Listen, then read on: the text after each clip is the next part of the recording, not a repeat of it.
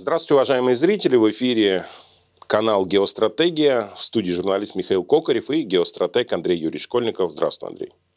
День добрый. Мы не раз говорили с тобой, вообще первая самая наша с тобой программа, еще на «Авроре», когда ну, там, года два или три назад ты пришел, ты начал рассказывать о мире до восьмидесятого года и в том числе о технологиях до восьмидесятого года. Меня тогда это поразило, потому что это вообще интересная тема, да? Мыслить глубиной до ну, хотя бы там десять-пятнадцать лет, а тут фактически семьдесят лет. Хочу обновить с тобой этот разговор, и, может быть, что-то поменялось, поговорить о технологиях, ну, семидесятый, восьмидесятый, шестидесятый год, спросить тебя, а будет ли новая энергия, какая она будет, что такое технологические уклады, что будет там после очередных технологических укладов, робототехника, заменит ли нас роботы, искусственный интеллект. Я вот буквально на днях спорил с человеком и говорил о том, что искусственного интеллекта в том виде, в котором мы его представляем, то есть в нашем, не будет. Просто, да, компьютерное вычисление одно дело, а вот придумывать, мыслить, размышлять, это уже другое дело. Но самый первый вопрос, который я хочу тебе задать, а будет ли у нас вечная жизнь? Да, день добрый, друзья. Это забавно, когда начинают спрашивать о вечной жизни, и люди, сейчас я, Михаил, не тебя имею в виду, которые не знают, чем заняться в выходные, каждый вечер сидят, смотрят телевизор или играют в какие-нибудь игры и говорят, а мы хотим вечной жизни. Ребят, а зачем она вам? Вот что конкретно вы хотите получить? В чем такая прелесть? Просто существовать и ничего не делать? Ну да. Как правило, все-таки подразумевается, какой-то смысл должен быть у вечной жизни. Но вот я не знаю, например, вроде как у меня много творческих мыслей, идей, чем заняться. Времени не хватает в сутках. Причем так раза в полтора не хватает времени в сутках. Хотелось бы больше. Но вот я не уверен, например, что очень хочется вечной жизни, поскольку в какой-то момент захочется просто отдохнуть. Захочется устать от всего этого. Да-да-да, я и хотел, хотел сказать, что в твоем случае, Андрей Юрьевич, тут в данном случае хочется побольше отдыха. А у большинства, это же, мы же обезьянки, да, мы уже рай достигли, еда вон лежит в холодильнике, интернет, все, вот, вот уже общение, не надо ни, ни с кем ходить, никому груминг делать. Открыл, почитал, послал оппонента на три буквы, за это тебе ничего не прилетело, рай наступил, хотим вечный рай, это же отлично. Да-да-да, девяносто процентов людей в принципе не занимаются какой-либо творческой деятельностью, то есть просто живут, вот просто хотят жить, как обыватели. Вот по кругу, чтобы была еда, некие удовольствия плотские, некоторые квазиинтеллектуальные удовольствия, какой-то вот такой вот интеллектуальный э, туризм э, в мир высоких технологий. Ну, в общем, все как-то было так спокойно, хорошо, комфортно, приятно. Ключевое слово «комфорт». И чтобы ничего за это не было. Ну, друзья, как-то вот э, все-таки природа – это вещь такая, э, и создан Вселенная была явно не для того, чтобы вот таких иждивенцев плодить. Плюс такие, если уж говорить об таких иждивенческих настроениях, то цивилизация закончится. Люди такого типа не, не хотят ни размножаться, ни жить, ничего делать, поскольку ну, это все из-под палки начинает двигаться. Зачем куда-то спешить, если никуда не успеваешь? Ну, в общем, вечная жизнь, конечно, кре- красиво, приятно звучит, но давайте все-таки говорить о вещах более реальных. И в, ну, и в нашем столетии, двадцать первом веке, это будет, если только очень случайно. Ну, то есть такие технологии можно найти дико случайно, плюс вероятность этого минимальнейшая, поскольку это сложная вещь, сложные технологии, которые ну, простым перебором не достать. Ну, а если мы говорим все-таки о технологиях, давайте поговорим вообще, как делаются технологические прогнозы. Их довольно много разных, увлекательных. И когда начинаешь их смотреть, то волосы встают дыбом. Поскольку добрая часть, ну, процентов девяносто пять того, что там пишут, это не просто мусор, а это откровенный мусор. То есть это бред, собранный, не систематизированный, не связанный, Это нарисуется, ну, может, таймлайн нарисует линии, может, просто перечисляют технологии. Причем это вот каждый раз ощущение, что собачатину вместе с будкой вот порубили, закинули в консерву и сказали, вот так вот теперь вот это вот будет. То есть настолько несистемные вещи, не выделены основы, не выделены второстепенные моменты, они между собой не связаны. То есть в одном прогнозе может присутствовать то, что все продавцы и охранники в торговых центрах станут роботами, но в это же время происходит развитие роботов больше нигде в мире толком и нету. То есть какое-то такое узкое локализованное использование, изолированное, не понимая, что роботизация андроидного типа такого уровня просто перевернет весь мир. И вот таких вот элементов полно. Из-за чего это происходит? Из-за того, что никто не умеет э, решать системно проблемы именно вот э, подобные. То есть это все-таки эвристика. А есть желание решить проблему, решить некий прогноз, нетривиальный. Не историцизмом заним, ну, заниматься, пытаясь из прошлого что-то вытащить. Тут реально нужно что-то смотреть, эвристика, пытаться понять сложные вещи. И как это пытаются делать? Есть метод дельфийского оракула или метод Дельфи. Это, ну... Вон та самая собачатина с будкой вот, вот туда вот накидывается. Набирается большое количество черт знает кого. Ну просто специалистов нету, а поскольку доверить мы никому не можем, давайте наберем как можно больше людей, и пусть они нам расскажут, что будет. Мы согласуем между ними, придем к некому консенсусу и скажем, что так и должно быть. Дескать, это прогноз. В итоге у нас набираются группы, как правило, для большого количества нужно, чтобы это все усреднить. Одни начинают рассказывать абсолютно текущие проблемы. Вот что видят, то поют. Вот решение текущих проблем. Ну хорошо, это можно делать на три, пять, семь лет на, вперед. Но когда ты это говоришь о двадцати, сорока годах, шестидесяти годах, это просто нереально. То есть это распаковка того, что есть. Это люди начинают рассказывать даже не текущие проблемы, а прошлые. Дальше отдельная группа мечтателей, которые начитались фантастики, которые вообще в принципе не понимают базовых законов физики, ну то есть даже закон сохранения массы, закон сохранения энергии, какие существуют пределы, для них этого ничего нету. Мышление в их понимании – это вот тот комбинаторный искусственный интеллект, в кавычках, вот это вот то, что есть э, чаты, которые по сути являются расширенной функцией перебора. Ну, на уровне тэ девять просто. Вот реферативные сборки и перебора. Плюс небольшой случайный момент, просто в десять, который выбирается, например, добавляется случайность. Все. Вот дальше этого нет. То есть такой квази-интеллект, э, ну, это даже не животное. Это просто реферативная сборка того, что есть, без каких-либо элементов творчества. Я не уверен, что это и есть мышление. И вот в таком логике. Ну или еще есть люди, как правило, набирают людей вроде там профессоров, академиков, которые давно уже ушли от э, новинок, которые погружены в удержание своего статуса и которые просто начинают транслировать э, социально ожидаемые идеи. Вот то, что хотят услышать, то они говорят, э, исходя из социального ожидания. И вот в этой вот массе людей, которые пытаются разобраться, их единицы оказывается, которые могут действительно что-то сказать.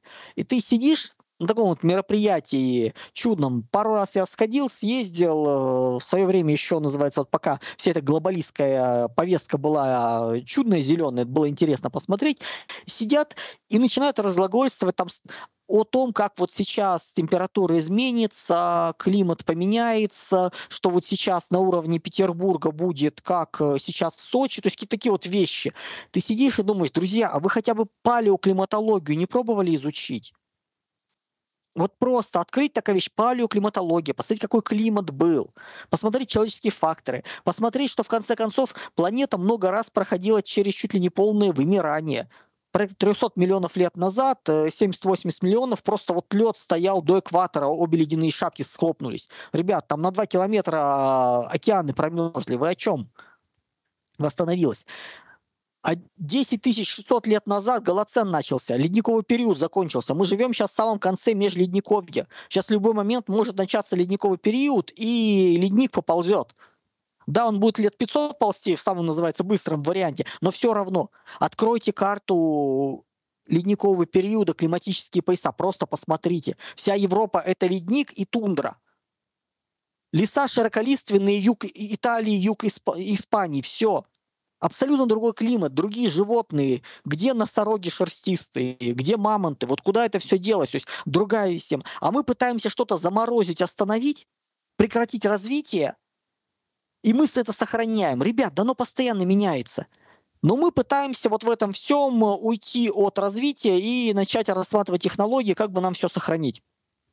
Получается ситуация, когда вот таких вот людей масса, которые не способны выйти за пределы текущего момента или живут в прошлом, и это все суммируется.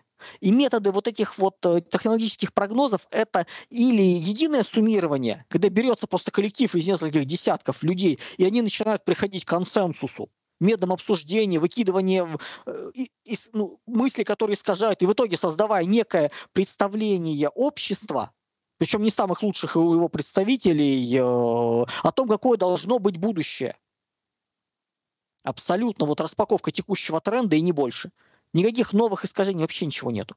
Или мы, соответственно, начинаем э, собирать э, представителей, ну или на какие-то фантазии начинается уже «дайте денег». Тоже классная тема. Вот сколько я помню, термоядерный синтез — это тематика, ну, вот в учебнике восьмидесятых, начало, конец восьмидесятых, начало девяностых, вот учебники по физике, я помню, был прогноз, вот картинка прогноза использования энергии, и на две тысячи двадцатый год стояло, что по прогнозам термоядерная энергия, энергетика будет двадцать процентов энергетики Земли создавать, планеты. Человечество будет. Где термояд? Нету. И вот таких вот вещей полно. Но мы начинаем сочинять, мы начинаем это делать, не пытаясь совместить. Дальше начинается ситуация, когда, например, берем и делим на мир на разные направления. Здравоохранение, телекоммуникации, питание. То есть такие вот направления. И, и на каждом вот сажаем вот таких вот экспертов, которые начинают генерить нечто. И оно не пересекается. Оно в принципе не связано. А нам нужен консенсус. У нас вот есть консенсус, который мы должны получить. В итоге, говорю, какие-нибудь случайно попавшие джамшуты в большом количестве. Сейчас как бы вот, причем вот реально бывает откровенно, вот, ну, джамшут имеется в виду не с точки зрения этнической принадлежности, а с точки зрения глубины понимания происходящего. А их, оказывается, большинство. Ну так сборку сделали, так набрали людей. И они начинают проталкивать свои вещи. И свое понимание. Ты сидишь и понимаешь, что эти ребята не отличают, например, биосферу от ноосферы. В принципе. Они живут в каких-то странных... Ну, то есть базовые законы физики даже не знают. И вот это вот основные технологические прогнозы. И поэтому разбираться в этом очень непросто. То есть... Мне пришлось, чтобы вот сейчас, вот, ну, собственно говоря, начать об этом вот сейчас вот разговаривать, мне пришлось перебрать большое количество, причем последних лет просто выкидывалось сразу практически все. Вот прогнозы последних лет – это сплошная э, альтернативная энергия, ветер, ветряная, солнечная, это, собственно говоря, улавливание углерода, это углеродный след, это метавселенные, то есть все то, что является технологией симулякром, которая предназначена для остановки развития, которая не является укладом шестым. То есть это уклад пять плюс плюс. Но, условно говоря, есть технологические уклады, концепция, грубо говоря, базовые серьезные технологии, которые меняют мир. То есть в основе технологических укладов лежит некая технология, меняющая мир. Начиная от доиндустриальной экономики, дальше у нас появляется текстильная промышленность, черная металлургия, машиностроение. Последний, соответственно, четвертый техуклад, индустриальный еще советский, вот последняя советская экономика, это четвертый технологический уклад. Это автомобилестроение, нефтехимия, ну и, собственно говоря, пятый техуклад – это микроэлектроника. И сейчас у нас речь идет о том, какой будет шестой технологический уклад, какие технологии там будут. И вместо того, чтобы искать новые, концепция, вот нулевые годы, практически все технологические прогнозы рассказывали о технологическом укладе не, пят, не шестом, а пять плюс, пять плюс плюс. Ну, то есть пять плюс это цифровизация, условно говоря. Это интернет вещей, это максимальный контроль, пять плюс плюс это метавселенные. Это альтернативная энергия, вот это вот в том виде, каком у нас ВИА. Вот это уклад пять плюс плюс. То есть это развитие пятого уклада, не шестого. А каждый последующий уклад, он диалектически является отрицанием всех предыдущих. Условно говоря, постиндустриальная экономика на микроэлектронике построена, она отрицала и четвертый индустриальный уклад, и все предыдущие. Это было что-то новое, более сильное и интересное. Вот шестой уклад будет отрицание и постиндустриальной экономики, и индустриальной экономики. Он не будет их продолжением. Когда мы говорим о том, что мы вот, называется, будет некое продолжение, означает остановка развития. То есть это тупик технологический.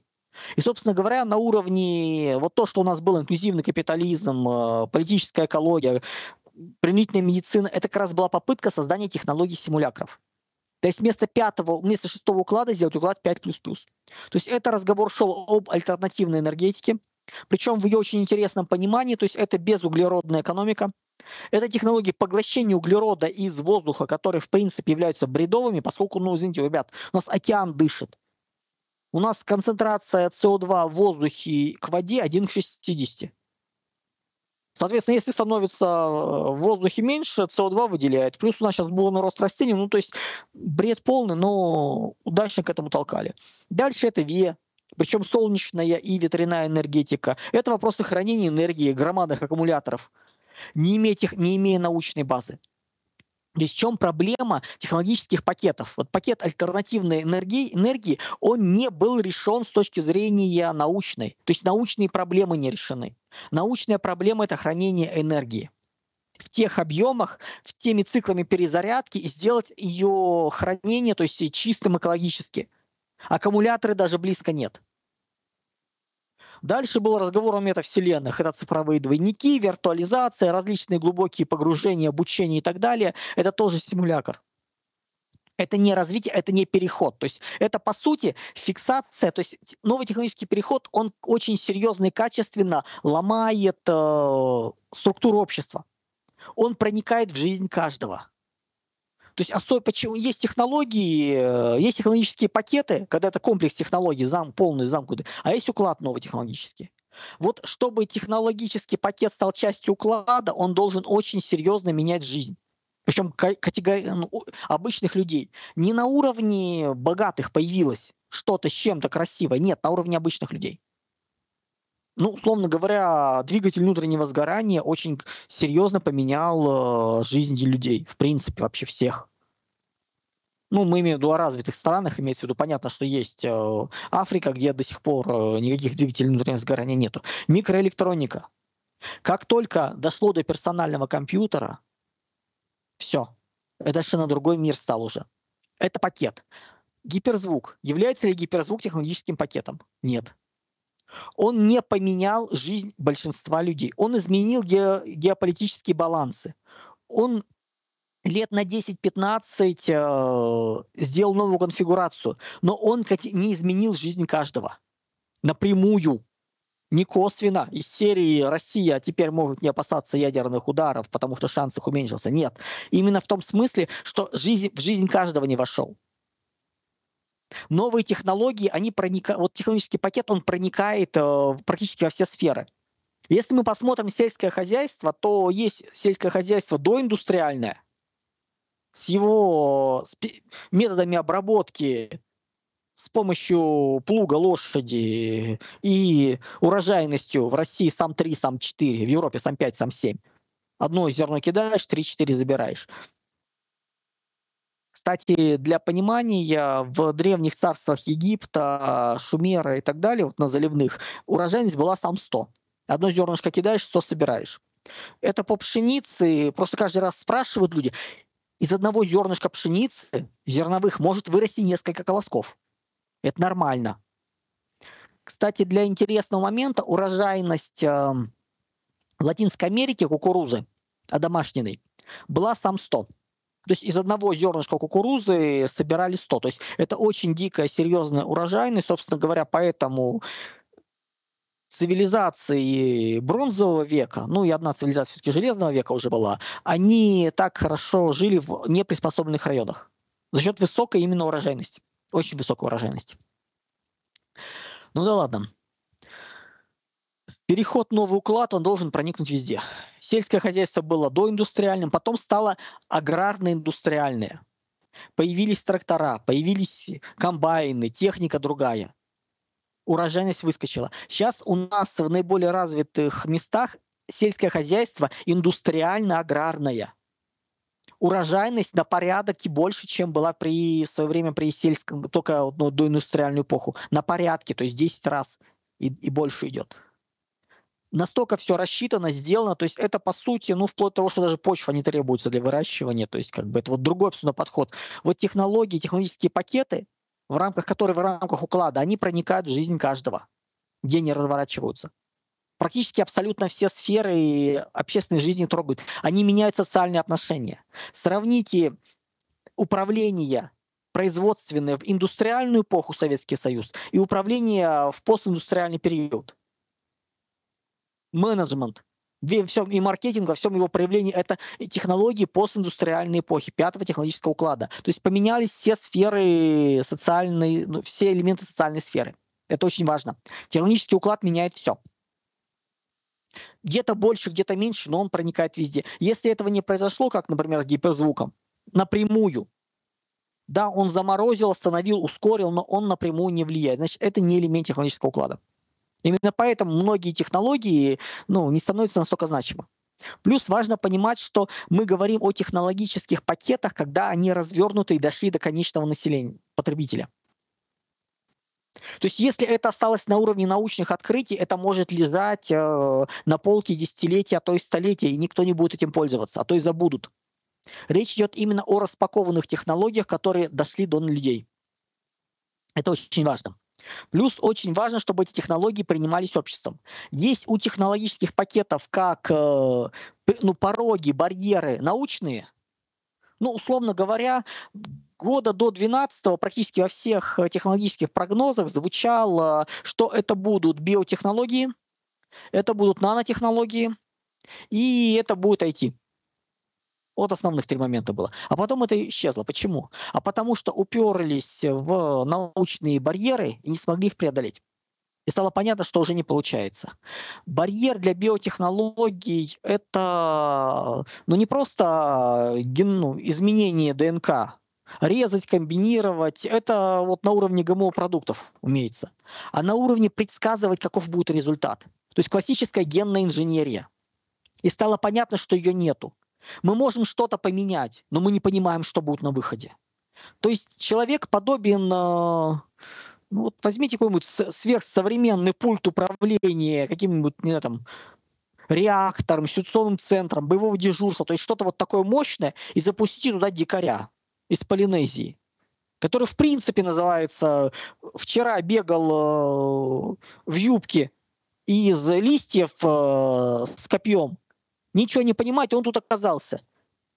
И он начинает тыкать, нажимать куда-то, бить как-то, что взрывается, горит, его в конце концов убивает, приходит следующий дикарь, записывают как-то в своем логике, что они сделали, в попытках понять. В итоге они находят какой-то комбинации вообще странные, не понять чего, не понимая, что они делают, не понимая последствий. Вроде нажали, ничего не взорвалось. А там газ какой-нибудь запустился, и через час все, все погибли. А он не знает этого.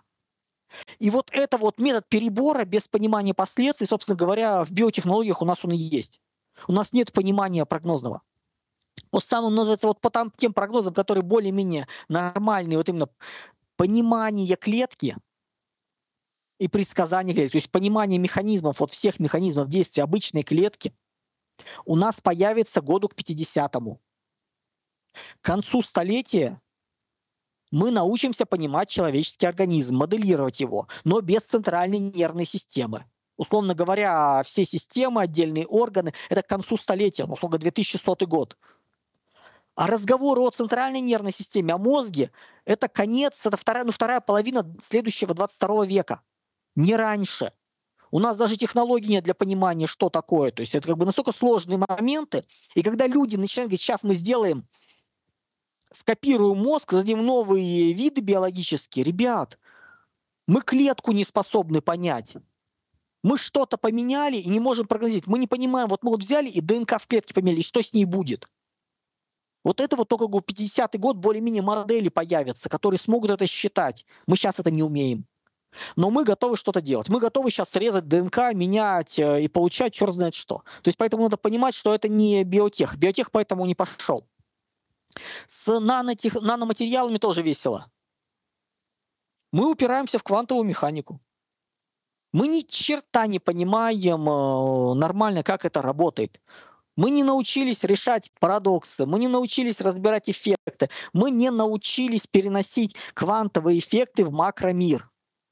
Не искать их случайным способом, перебирая, а именно спрогнозировать, посчитать и сделать. Вот это ключевой момент. То есть эта технология, это понимание является, этот научный барьер является ключевым для наноматериалов, ну или квантовых материалов. Причем, на самом деле, даже квантовые материалы более правильно и корректно. Все-таки нанотехнологии — это все, что меньше ста нанометров, причем там не важно, какие эффекты. А по-хорошему надо говорить именно о квантовых материалах, то есть именно о переходе в, ну, из микромера в макромер, чтобы эффекты сохранялись. Есть много парадоксов, которые, в принципе, как-то работают, но мы не понимаем, у нас моделей нету. То есть это вот именно поэтому эти две технологии ушли. Ушли дальше в седьмой уклад. То есть это шестидесятые годы уже. У нас теоретической базы нет. Мы ее не преодолели. И возникает вопрос, а что у нас есть? Ну, во-первых, давайте понимать, что в ближайшие десять-пятнадцать лет, у нас, ну, лет десять, у нас будет увлекательная вещь под названием «Мировая катастрофа» и пересборка, оптимизация, распаковка технологических пакетов. Ну, микроэлектроника. Вроде бы всем понятно. Для того, когда сейчас начали когда разбирать по поводу локализации, выяснилось, что для того, чтобы микроэлектроника в современном его виде работала нормально, необходим рынок порядка пятисот миллионов индустриального населения. Иначе цена начинает расти. В два раза меньше объем людей, в два раза выше цена. Потому что все делалось через не понять что, все делалось в лучших традициях, ну, развития микроэлектроники, булавочной фабрики Адама Смита. То есть чистое разделение труда, никакого разделения знания, то бишь углубления труда, просто никаких инноваций, эвристики, попыток найти не, не, не, просто берем, добавляем сверхчистое вещество, добавляем масштаба и на этом радостно снижаем стоимость. Вот не работает. Сейчас, собственно говоря, как раз вот за счет того, что происходит э, распад глобального мира, этот вопрос поднялся, подняли его, и движение пошло. Можно смотреть в России довольно много интересных заходов, именно которые имеют перспективу изменить. Ну, в частности, например, разговоры про литографию идут очень серьезные. Да, понятно, что это нет технологий, которые там на два там, или четыре нанометра делают, но это не быстро. Но движение пошло. И эти элементы пересборки, оптимизация технологических пакетов очень важны. Собственно говоря, года до тридцать пятого это будет основное направление. То есть возрождение, автоми- локализация, автономность технологий существующих старых, индустриальных и постиндустриальных, создание чего-то нового. Прорыва не будет, но вот на условиях технологической деградации ей нужно научиться будет управлять. И это вот, собственно говоря, технологии ближайшего. То есть ждать какого-то прорыва ну, до тридцать пятого года, ну, не до этого. Проблем в мире много больше. Дальше мы переходим к шестому техукладу, и возникает вопрос, а какие есть уже сейчас технологические пакеты, которые, в принципе, базовые технологии получены, базовые, нет научных барьеров, то есть, грубо говоря, нет научных проблем, есть э, инженерные задачи. Ну, то есть как сделать масштаб, как это увеличить, как снизить стоимость, как там, сделать удоб- удобнее. И таких, на самом деле, технологий, пакеты, они уже понятны. В первую очередь это робототехни- робототехника. Причем это не андроиды, не андроидного типа. Мы сейчас говорим о, ну, самый ее первый момент – это беспилотие, вот все. Это вот то, что уже проявлено, то есть это начало вот этого пакета. В том виде, в каком оно есть, понятное дело, там до десять раз еще поменяется, причем акцент будет сделан не столько на... скажем так, полеты, сколько противодействия, это, ну, это отдельный разговор. Вот робототехника – это промышленные роботы, то есть управляемые искусственным интеллектом и безлюдное производство. То есть фактически у вас э, стоит э, промышленные роботы, которые перестраиваются под нужную продукцию, мелкосерийную. И мелкосерийная продукция по качеству как крупносерийная. То есть, лока... то есть произ... у вас нет необходимости десять заводов тянуть, у вас есть один, который просто делает то, что нужно. Вот технологии все для этого есть. Грубо говоря, нужно только сп... собрать. Как в свое время, например, собрали технологию множественного гидроразрыва, гидроразрыва и создали сланцевую революцию в США. Это всего лишь технология гидроразрыва, технология множественного его, горизонтальное бурение. И, соответственно, точное снятие координат, управление, куда чего идет. Вот три технологии собрали воедино, сделали множественный гидроразрыв, получился, собственно, сланцевая революция. То есть, когда у вас э, скважина идет, и переходит в горизонтальную, и по ней дальше начинает множественный гидроразрыв. И позволяет, собственно говоря, забирать э, там, нефть или газ э, с тех постов, которые раньше в классической нефтегазе не забирались. Всего лишь комбинация. Вот, по сути, в робототехнике и других технологиях это и есть. Второй пакет, о котором нужно говорить, который тоже понятен и научно полностью вскрыт, технологии распространились по миру и нету еще отрицания их, это аддитивные технологии. То есть мы говорим о массовой три дэ-печати, индустриальной три дэ-печати, дешевой, понятной из разных материалов и новой инженерии. То есть когда происходит формирование модельного ряда прямо во время производственного процесса. То есть у нас исчезают сложные вещи по поводу как там теоретическая разработка, конс- НИИ, конструкторское бюро, опытное производство и прочие эти вот вещи, они все со- собраны здесь. То есть у нас есть потребность, чем будет потребность в инженерах, которые умеют на ходу что-то собирать, сразу это увидеть, докрутить, доработать и пустить в серию. То есть сжимается и остается только творческая вещь. Многие рутинные операции как раз за счет, э, скажем так, искусственного интеллекта и многих еще вещей уходят. И из всей массы людей, по сути, вот девяносто процентов населения, их работу можно будет алгоритмизировать. А если есть алгоритм, соответственно, как бы они не очень нужны, их можно заменить, убрать. Вот мы в какое заходим общество. Следующий, третий э, пакет, который понятен, это ядерные технологии. Это замкнутый ядерный цикл, малые реакторы и, что очень важно, космический двигатель. Ну или, собственно говоря, ядерный привод, ионный двигатель, то есть вот, вот, стыковка, то есть то, что, собственно говоря, ожидается ближе к сороковому году. То есть туда вот. То, о чем так недавно были рассказы, то есть когда, собственно говоря, еще последний период, как бы последний там вот, период временной был Рогозин в Роскосмосе, когда был анонсирован проект именно, именно космического двигателя, ядерного двигателя. То есть это вот отсюда. Этот пакет, если роботизация аддитивной технологии разворачиваться начнет все-таки где-то примерно год тридцать пятый, ядерная технология чуть позже. Но не сильно принципиально. Из того, что мы еще можем посмотреть по техпакетам, очень серьезно, это рециклинг. Он менее значим, он не такой базовый, но это замена вон той вот э, политической экологии и альтернативной энергетики безуглеродным вещам – это очистка. Замкнутые контуры, промышленные замкнутые контуры. То есть это очистка воды, это очищение природы, сбор. То есть это вот здесь все. Условно говоря, у вас нет необходимости через завод прогонять поток воды, делать мертвую воду, сливать ее, кое-как очищая. Нет, вы по кругу ходите с неким замкнутым контуром воду, с технической водой, добавляете туда немножко воды, грубо там десять процентов воды природной за счет испарения, но не производя выбросов в природу. Все, что приходит, вы очищаете, а это еще ресурсы. То есть то, что очищается, это же можно использовать. Да, это можно сжигать, там можно мучиться с ним, а можно, собственно говоря, разбить на части, не устраивать вот помойки из всего-всего, которое, по-моему, не разберешь, а сразу красиво чистить все. То есть вот этот вот рециклинг такого уровня, это тоже одна из технологий шестого уклада, и он начнется раньше всех. Он прост, он понятен, он даже решен на уровне инженерии. То есть тут просто нужна как бы воля понимания, нужен экономический э, механизм, что, ребята, обратите внимание, и это пойдет. И оно будет пробиваться, то есть это вот элемент интересный.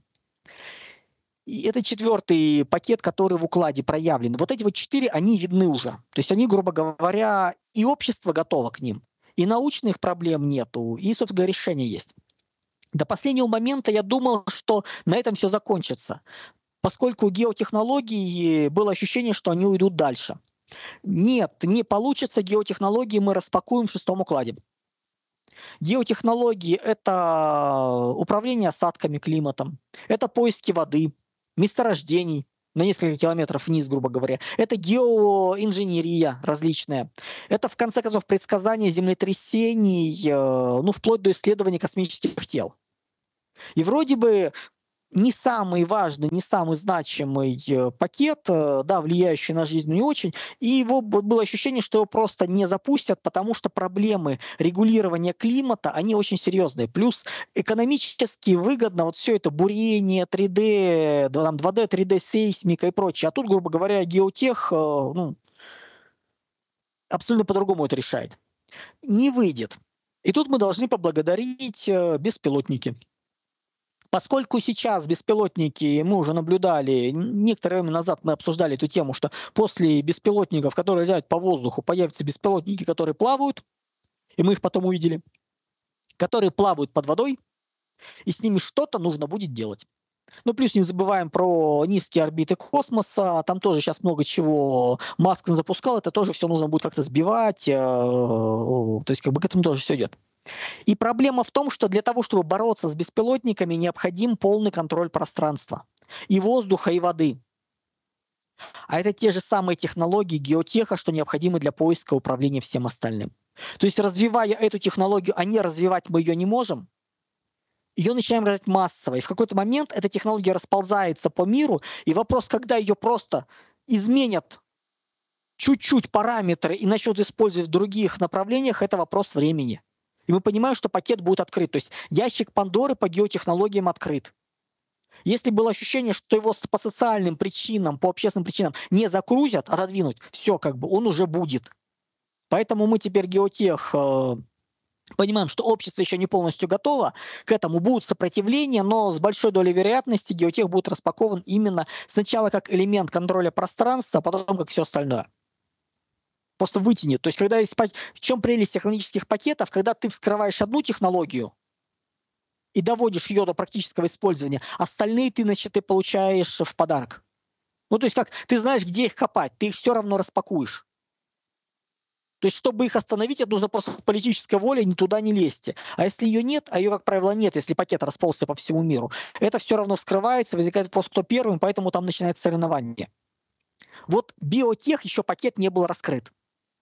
То, что сейчас начинается биотех, это ну, безобразие. Это вот случайный перебор, что-то поменяли, и надеемся, что впоследствии не будет проблем. Мы на уровне применительной медицины это все наблюдали вот сейчас с ковидом. Мы не знаем, что там повылазит. Проще говоря, это экспериментальные вещи, которые много чего могут принести. То есть как бы у нас не было времени посмотреть, что будет. Вот по сути, запуская биотех, мы такие же вещи натал- наталкиваемся.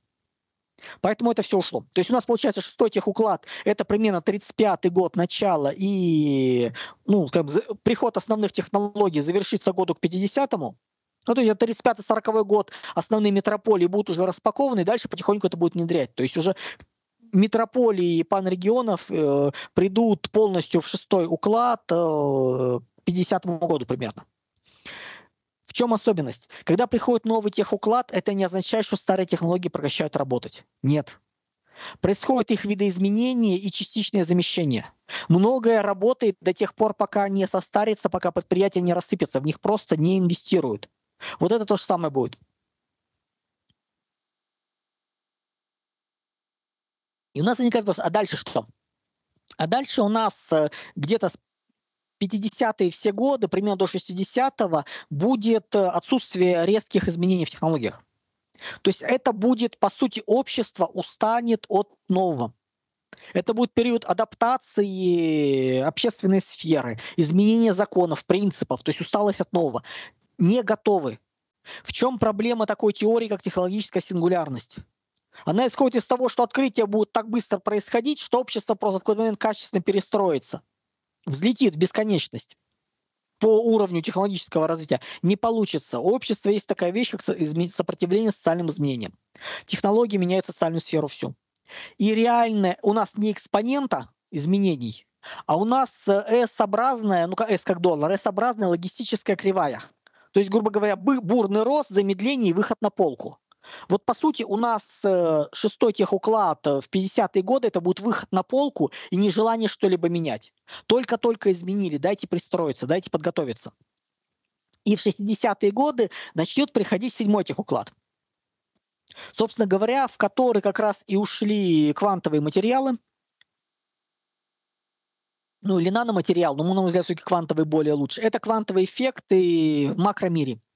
Это синтез материалов, это управляемые материалы, это, собственно говоря, сверхпроводимость, сверхтекучесть, то есть это вот здесь. Не в том смысле, что это здесь откроют, а в том смысле, что эти явления массово начнут использоваться. Понятное дело, что если сейчас произойдет открытие сверхпроводимости при нормальной температуре дешевой, просто вот дешевый, то есть, условно говоря, там, помогичили, мир очень поменяется. То есть это будет классический э, там, черный лебедь, дикая карта, как хотите, то есть это очень резко изменится. То есть маловероятно, очень маловероятно. Сверхпроводимость именно в текущей при комнатной температуре и очень дешевая, но это можно весь мир опоясать э, таким проводом, грубо говоря, магистралью, и по ней электричество гонять. Тогда и вся эта солнечная ветряная энергетика станет доступна, если дешевый проход.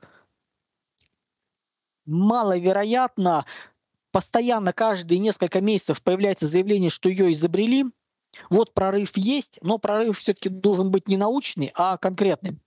Дальше начинаются разговоры на предмет того, что кто-то где-то чего-то повторил, и потом это все забывается. Вот давайте, скажем так, вот когда увидим это все на научном уровне, на практическом, на использовании, не на уровне «одна бабка сказала», вот реально, тогда и будем говорить. Пока как бы этого ничего даже близко нету, квантовых именно материалов. Дальше биотех. Как я уже говорил, это генная инженерия. То есть это изменение и ремонт ДНК, разрезание, рекомбинация, спайка, то есть это вот все здесь. И прогноз результата, вот этот ключевой момент. Понимание. Уровень клетки пятидесятый год, поэтому к семидесятому, ну, в седьмом техукладе мы уже будем более-менее начинать понимать отдельные органы. У нас появится не просто методом проб и ошибок что-то сделать, а с предсказаниями потихоньку. К концу столетия мы дойдем до полностью человеческого организма, но уже использовать отдельные органы.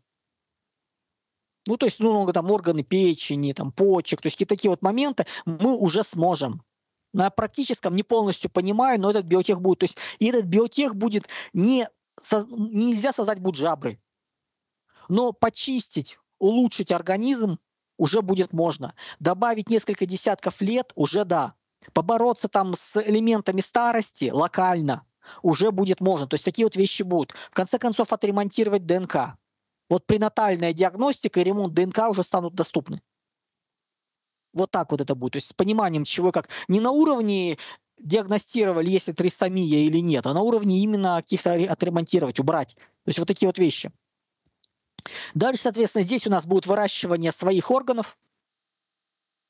Не как тут рассказывали про Дэвида Ротшильда, по-моему, или Рокфеллера, по поводу там то ли шесть, то ли семь операций на сердце, причем, когда начинаешь пытаться найти первоисточник, выскакиваешь на англоязычный вариант панорамы.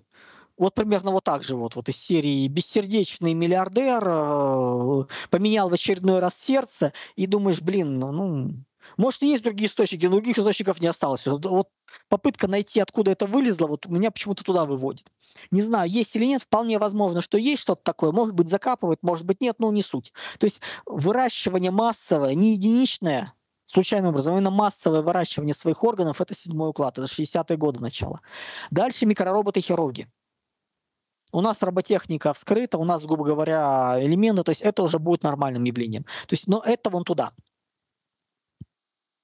Эти технологии мы видим.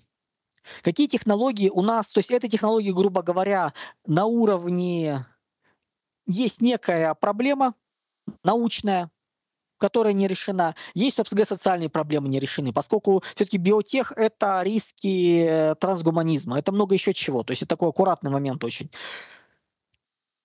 Есть элементы, которые, как бы технологические пакеты, которые могут быть вскрыты, но и уверенности нет. Первое, о чем стоит говорить, это термоядерный синтез. Холодный, горячий, мы даже не знаем, можно ли его решить, эту задачу. Ну, грубо говоря, ну, не буду сейчас подробности объяснять. Вот примите, грубо говоря, мы не знаем, есть ли он, возможен ли он. Дальше из того, что мы не знаем, это ионосферная энергетика. Это энергия гроз. Это беспроводные сети. Это к